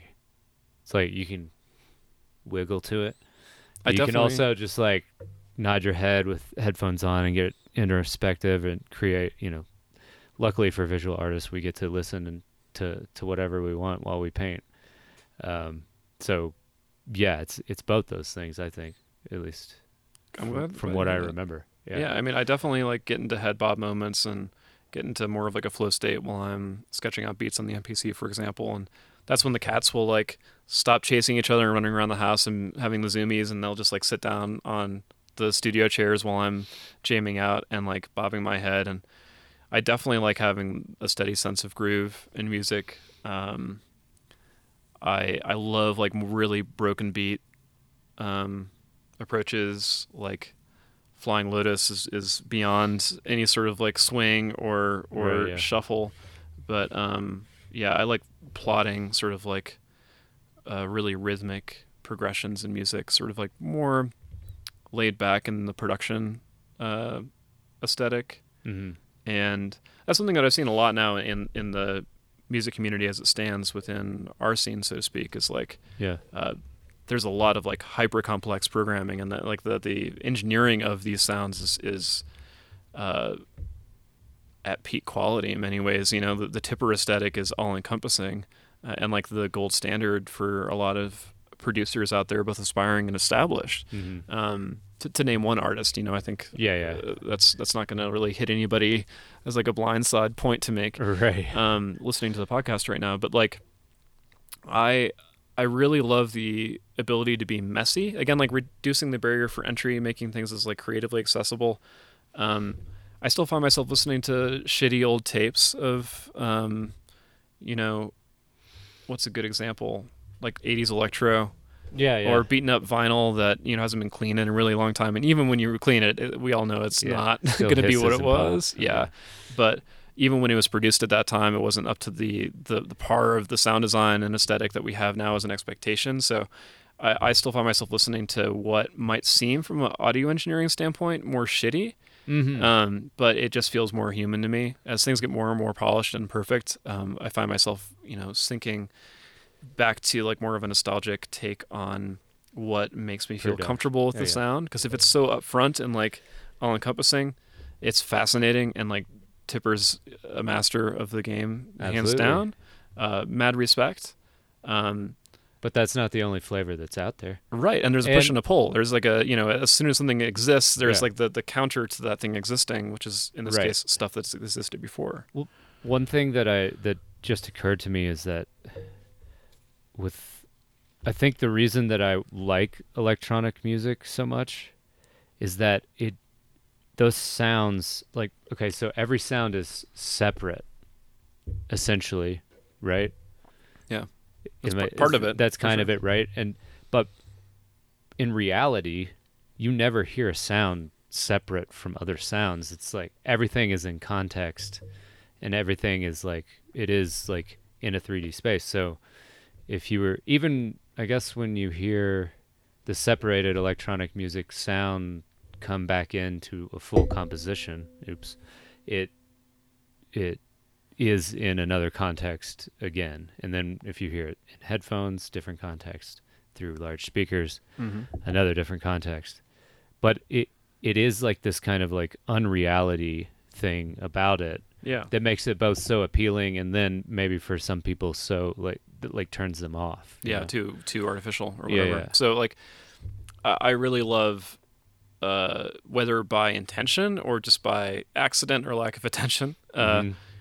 music that uh, electronic music that that sort of muddies those waters a little bit Yeah, yeah. um so like going back to my bloody valentine and like Slowdive and like the shoegaze era Mm-hmm. and now of course like nu gaze where you know there's this wash of sounds and it's almost like you're in a sea of ghosts and like reaching out and touching one is impossible but you know it's there yeah. um, one of the reasons why I love Boards of Canada so much because you know it's electronic music, quote unquote, but like I'm still finding new things in uh, tracks that I've listened to hundreds of times uh, because it's not always clear what's in there. Um, like the, the veils are definitely thick, and um, the the transients you get out of mashing three sounds together is for me personally more interesting than a perfectly dialed in and designed uh, snare and raw synthesis. Yeah, Um, yeah. That's that's important to know how to do, in my opinion. yeah. I think it's it's worth doing your homework, and you can get some really satisfying things out of that. But I still find that my favorite snare, for example, is like three different, four different, five different things mashed together, yeah, yeah. and and transients popping up in different ways as you go through and compress and master it. And, Explain what transience is for. Um, so uh, looking at like a sine wave, basically, um, doesn't really have a transient, right? It's just a, this oscillating up and down sinusoidal waveform. Uh, a transient is sort of like where there's a sudden uh, rising edge in the waveform. So if I rap on the desk, that knock It's uh, the- creates a transient. The attack is like Yeah, yeah. Sine waves like like Right. that, like just kind of a steady, and then you dial up the frequency to make it higher or lower. Totally. So a square wave has, has you know, continuous uh, transients, in Yeah, it, yeah. essentially. Um, especially because like a square wave isn't actually square when we listen to it, because you can't make a square wave go through the air. it's impossible. So you get these weird transients that pop up on the rising edge of the square. Um, Interesting. But but when you throw multiple transients together, especially uh, if you're doing it on tape where there's like a inherent compression involved, or you're downsampling it, or even just like working on the MPC with really high resolution samples and just like throwing them together and then Yeah. trimming everything, you get these like hybrids and these like chimeras of sound where I, I love listening to uh, a piece of sound design where I can't quite tell what it is. Like it could be a dog barking, a human, or like a pot falling on the ground. I'm Yeah. not sure which one. Uh, that for me is like kind of Ambiguity the holy grail. is Yeah, pretty cool. yeah. Yeah. Um, obviously, your your visual work is highly expressive and and surrealist in, in ways. So, Yeah. um, I love I love ambiguity. It- Yeah. it's not always the most popular thing. right, because it's not like a Because- face or like a, a Right. sexy you know thing that you Right. can immediately relate to You're in like a real world you context. or can't necessarily language it. Yeah. That's what I like about things. I think in general, you're like, I like this part. Yeah, yeah, yeah. It's, it's kind of you like can't say I like the the the woman in this painting or the lion or the star or whatever whatever you know. you might not even be able to point to it. You just Yeah, feel it. So like uh, at that point, for example, with the previous illustration, like it might not even be a snare. Uh, Yeah. you might not even know what to call it. So again, like this is the thing that that lands on the two and the the four. yeah. Yeah. So if if my music can be succinctly described in a particular genre, um, I I don't feel like I would have hit the mark. Uh, There, and there are artists who do that a, with that's aplomb, a cool paradox. Like I wouldn't hit the mark if someone could actually. Point to it and say this is what it is. This is the mark. Yeah. let alone me, and I would be least uh, I think qualified to label it myself. But like. Yeah. Um, yeah, I, love I love finding the strange things in sound. There was definitely a formative moment when I was like 16 or so, and I had my first electric guitar hmm and this like Boss guitar multi effects pedal, um, and I was just like looping that through a, uh, Tascam multi-track tape player, Yeah. and really late at night by myself um, started to hear these like voices come out of it like these ghostly sounds which i later actually discovered was very similar to what's in one of Aphex's ambient tracks. Um, it felt like i had stumbled upon again like the sea of ghosts that was untouchable and yet innately there and it, it was uh, kind of like the ghost in the machine idea i had found something inside this set of otherwise known engineered pieces of hardware in my own hands that was greater than the sum of the parts. Yeah, basically. exactly. And I don't know how I got there. I don't know what the fuck caused that. I haven't been able to replicate that exact sound again. And the th- well, But- the thing about reality in general, I've found is that if you if you have a great moment that can't be necessarily quantified, even if you recreate the steps that you think led you to that great moment, it doesn't necessarily happen. Right. Like you could you can have all your technical skills, uh, you know, tucked under your arm or at your waist, like ready to pull out. Or some people with like massive backpacks, like Yeah. Mr. Mr. Bill, for example, yeah, like exactly. Yeah. piled with They're like, technical Let me get ability. this thing out, but like it's it's not necessarily you can't necessarily capture a vibe, quote unquote, um, because it's moment to moment and things tend to always change. And I, I personally like that fact because Right. I, I, I can't control it. You know, um, some people can fairly well like revisit specific things and are really diligent with their note taking and their memorization and their like brainstem data But dumping. but of even process. then, yeah. I'm not like that though. But I I feel like even then, unless I don't know, like you can't necessarily replicate things all the time, and uh, this this is getting more into the scientific realm, I guess, with replicating uh, studies and, and things like this. Sure. Um, but I, I don't know. I don't know where I was going with that. I Well- just had a real exciting moment and uh, needed to talk. Yeah, for sure. Yeah. I mean, part of what that reminds me of though is like the the things I've been diving into with the geosonification processes are inherently re- replicable. Yeah. So in terms of like the actual principles involved, um, I've but been thinking will about you get the same exact result every time? no, Okay. No, That's that's the point I'm trying to make. is that like we can replicate the steps that got us there, yeah, but I'll never paint the.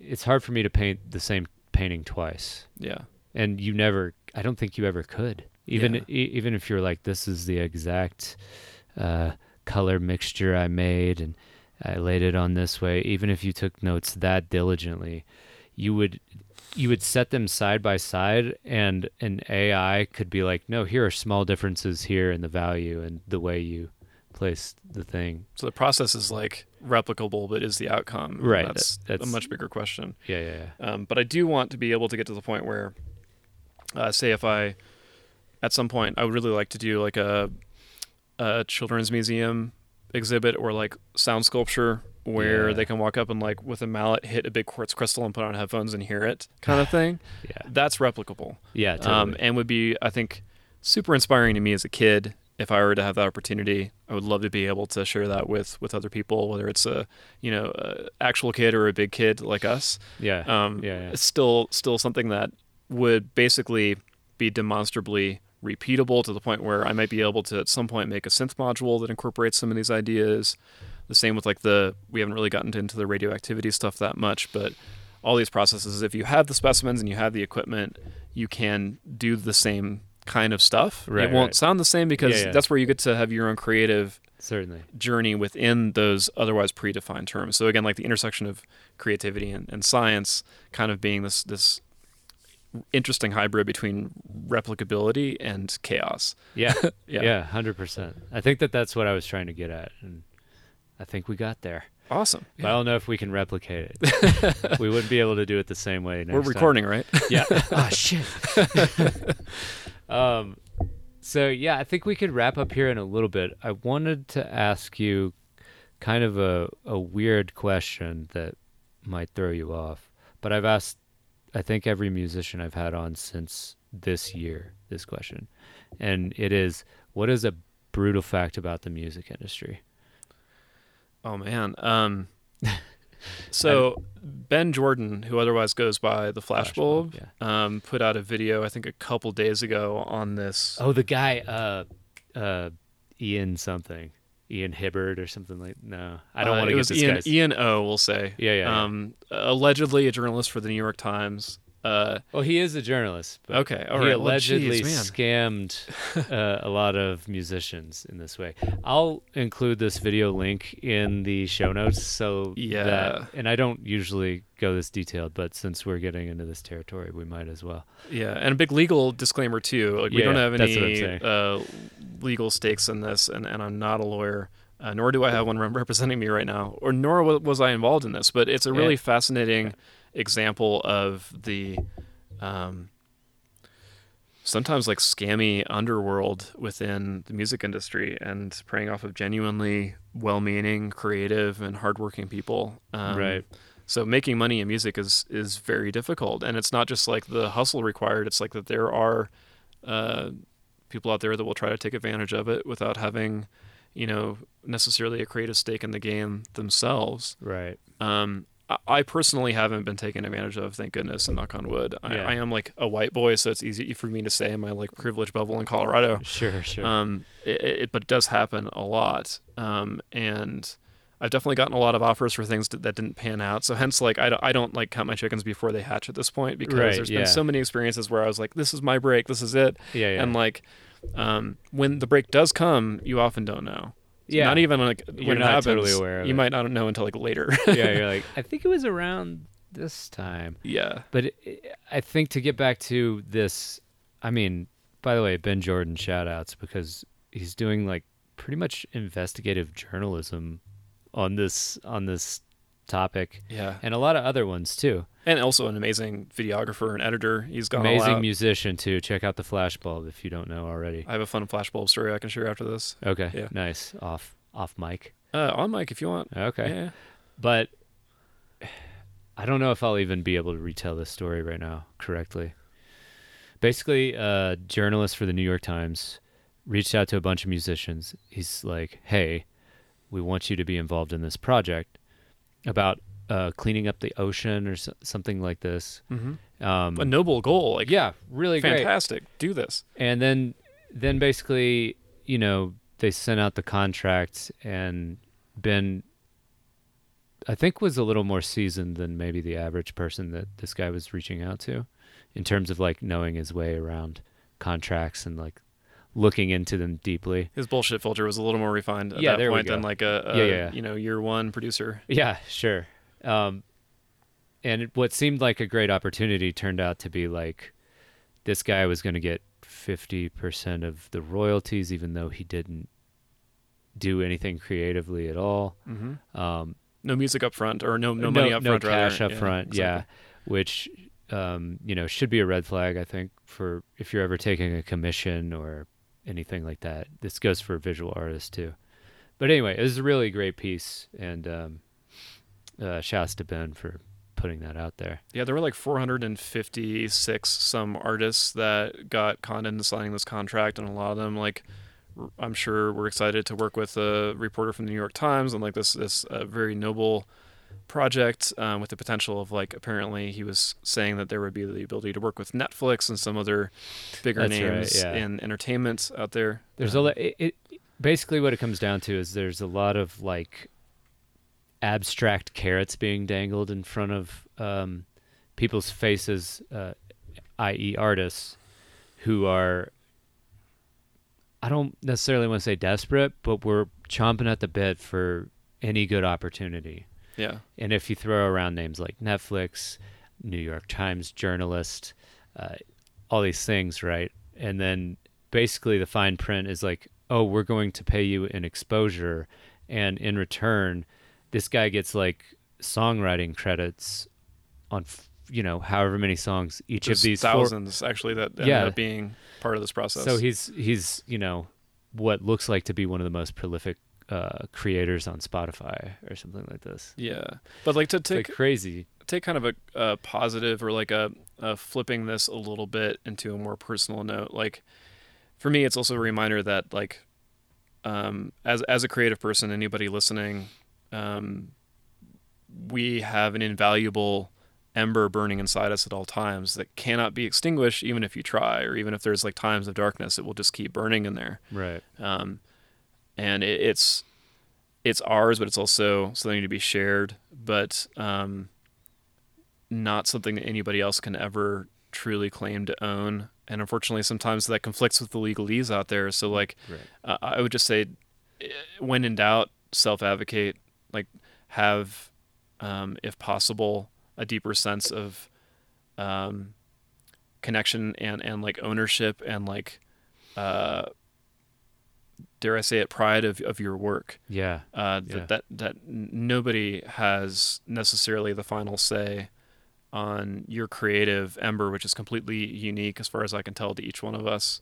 Hundred percent. Um, and and when it is usurped, it's it's in paperwork only. Yeah, it's only a technicality. Yeah, right? but but but we we sometimes want that like we want to give it away because we feel like it might have a better owner out there somewhere in the world. And like in my experience, and there might be some exceptions to this, but like there is no better owner than than us right. uh, as the individual with our creative spark. yeah.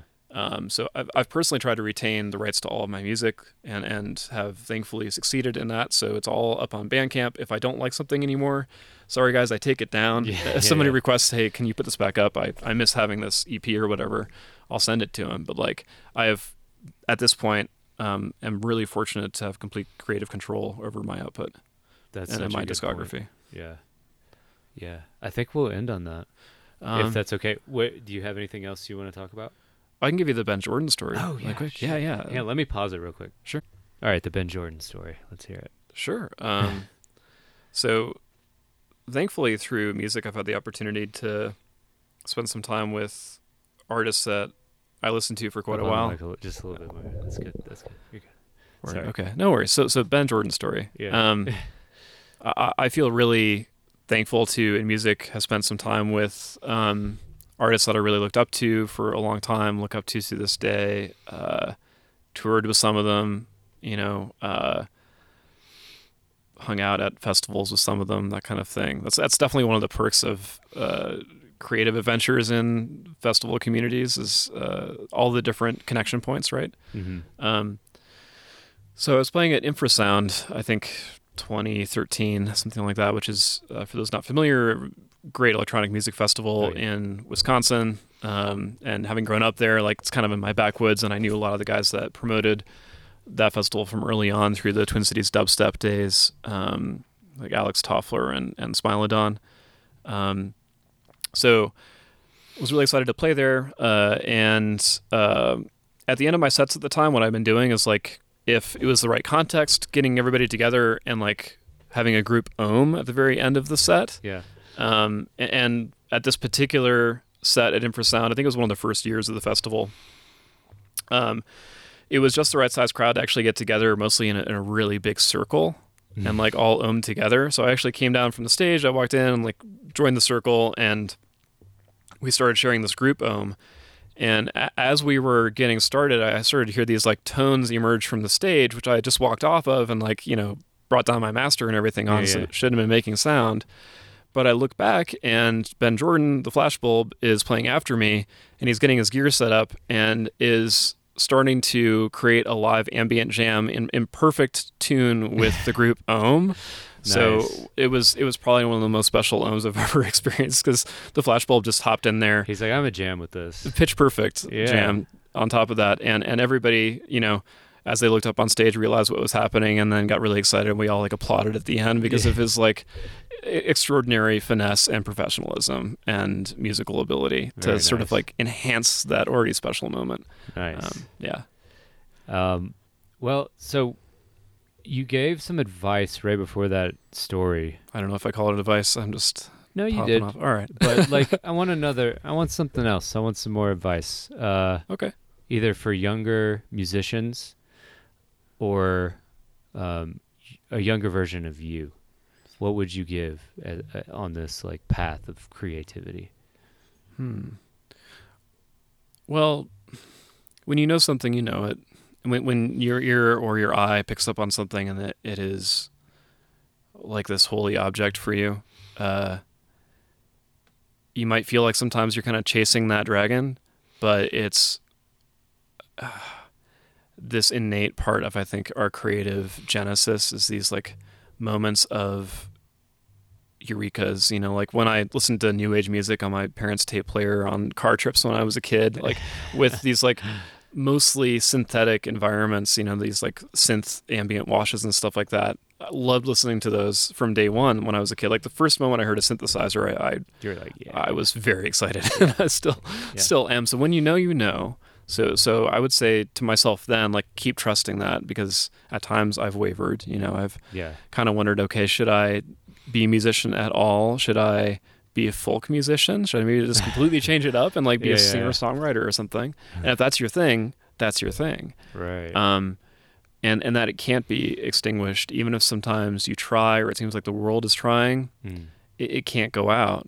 Uh, that that's that's my bias. Uh, but there have definitely been moments where I wanted to not have to spend time on music. I would just rather do something that makes money, or I would just rather Sure, do yeah. something that has some other directly impactful uh, relationship with the world in a way that you know maybe community, you know, volunteering stuff like that. Mhm. Um, which I'd still like to do more as I get older. Mm. Uh, but it, if it's a part of you, it's like again that thing that you know early on. You can't unknow it. it can't Right, be yeah, yeah. unseen. It can't be unheard. Right. Um, whether you like it or not, and, and and sometimes it's a it's a curse as well as a blessing um, to have that creative ember burning inside of you. Uh, yeah. But we have a responsibility to to keep it um, fairly well nourished. You know, it'll smolder, and sometimes just like a little puff of smoke will be coming up, and nothing else Yeah. and not exactly a bonfire, but you you can't snuff it out actually. Um, some really silly silly analogy someone used a, a while ago was like you have a pizza oven inside of you that will keep making pizzas, and sometimes they're like little pizzas, sometimes they're big. Uh, you might want to shut that oven off because you might get sick of it, but you, Yeah. if it's there, it's there. Yeah. Um, so so it's like a, a moment of self recognition for me was like uh, understanding that it, it's just innately a part of me. Um, I might not be the most famous musician. I might not be the most creative one, or like the best, or the the you know most accomplished sound designer or audio engineer. Hmm. But I can't get rid of it. So like, Right. what's that journey look like for me then? Because it's just going to be a part of my life indefinitely Right. you know, to, to my last breath, um, there will be something creative inside uh, my soul just wanting to express itself. So, how do you lend it a hand and give it the tools that it needs to thrive? And when it does, um, the rest of, I think, our spirit, our, our character gets uh, illuminated by it, gets expanded by it Yeah. um, Gets excited, fulfilled. fulfilled. Yeah, Yeah. yeah, It's like that sense of being in love, like staying up all night with a special person. yeah. Um, you don't necessarily always feel like you're in love with that creative part of yourself, but when you love it, um, it's uh, existentially very satisfying and healing. Yeah. And uh, no one can tell you they su- that you suck, and actually make what you're doing suck right. It can't happen. That's they can they can make you stop doing something for a while, or, or you might react to it and then go, okay, well, what's the point? I might not do this anymore. But uh, it's not going to change the quality of that ember in you, ever. It's just how you choose to express it. Beautiful. Evan, Skytree. Thank you. Thanks, uh, Andrew Norris, uh, artsy as fuck. So Well, I just wanted to reiterate that you go by Skytree, yeah, and uh, that I'm really happy that you uh, you're on the show. yeah. Thanks for having me. It's uh, um, really fun to just go more into the creative process with. I'm sure your audience being uh, a lot of artists and a lot yeah, of mostly artists, I think. a lot of creative people, not not just in music. I'm often in podcast land just kind of like contextualizing creativity in music alone, Mm. uh, or in peripheral elements of music. But you, uh, you know, Mr. Bill has a podcast. Yeah, yeah, I like that one, even though I'm too. not a musician. yeah. I, I love that one too. He did an amazing podcast in the Fallout with with the Bassnectar stuff last Oh, yeah. year with Mimi Page and Ill Gates. Yeah. Um, uh, wonderful stuff. And actually, uh, shout out to Mimi. Um, we're going to be working on some stuff in the future. Um, I've had the opportunity to collaborate with her a couple times in the past, and so far the plan is for her to uh, basically be the first singer to have her voice routed through a quartz crystal filter. Nice. So uh, I'm excited to demo that out pretty soon Hell yeah, and build off of it. that's exciting. Yeah. Sweet. Well, so everybody can find you where you at on the old interwebs. So, like you mentioned at the beginning of the podcast, Bandcamp is definitely the place if you if you feel like it. Uh, skytree.bandcamp.com. Um, because I have sole owner- ownership over my creative content, um, it's all actually up for uh, free and donation. Um, Nice. I've just found that actually that tends to generate more revenue by letting people choose if they want to contribute or not. Uh, Kind of like the old In Rainbows, like Radiohead days Right, right, right. uh, it's worked pretty well. Um, you know, it's not bringing in bank, but it's like it's nice to give people the the opportunity to choose if they want to pay for it or not. So anything on there, feel free to just put in zero dollars, listen to all of it. If you like it and you want to contribute, um, that's that's awesome. But uh, Bandcamp is my like, you know, community mechanism for people to listen whether they have the funds or, or not uh, to to buy something. Um, but then also, I'm on Twitter, Skytree Music, and don't really use that that much. Feel free to poke me there if you want me to post something more. But uh, otherwise, I use Instagram the most for uh, just kind of updating what I've been working on. So, like the things that Andrew and I were talking about earlier. Um, I guess I don't have to refer to you in the third person. You're right here. It's okay. Yeah. um, I, I don't ever refer to myself in the third person. Andrew never refers to himself. or or deals in absolutes. Yeah, yeah. Only only Sith deal in absolutes.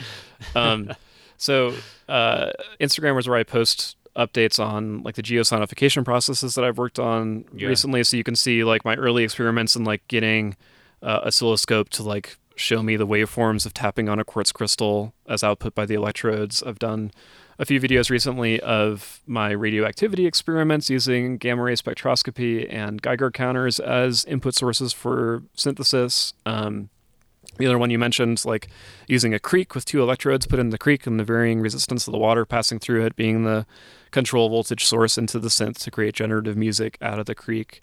All that stuff is there. I have been putting some extended versions on YouTube. Hmm. Um, so Skytree Music on YouTube uh, is where you can find that.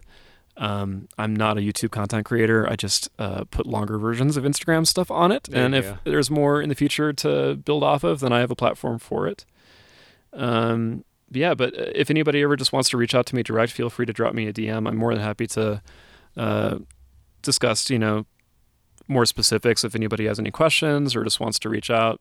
Um, I try to keep off of social media actually these days, and you know, call. remind my friends to text me and drop me a call even if they can, or Yeah. stop by. Yeah. So Yeah.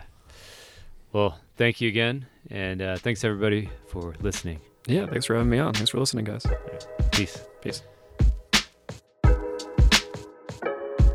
Thank you again for listening to another episode of RTAF Podcast. If you are interested in supporting the Patreon, that address is patreon.com slash RTAF Podcast. And I want to thank all my patrons. You guys keep this engine running, and I couldn't do it without you. Go over there and check out the tiers I have available. It includes video, uh, guest suggestions, uh, patron only posts, and some merchandise. Thank you again for listening. Please rate, review, subscribe. Do all those little things that help get RTAF into the consciousness of more and more people. Shout. Yeah.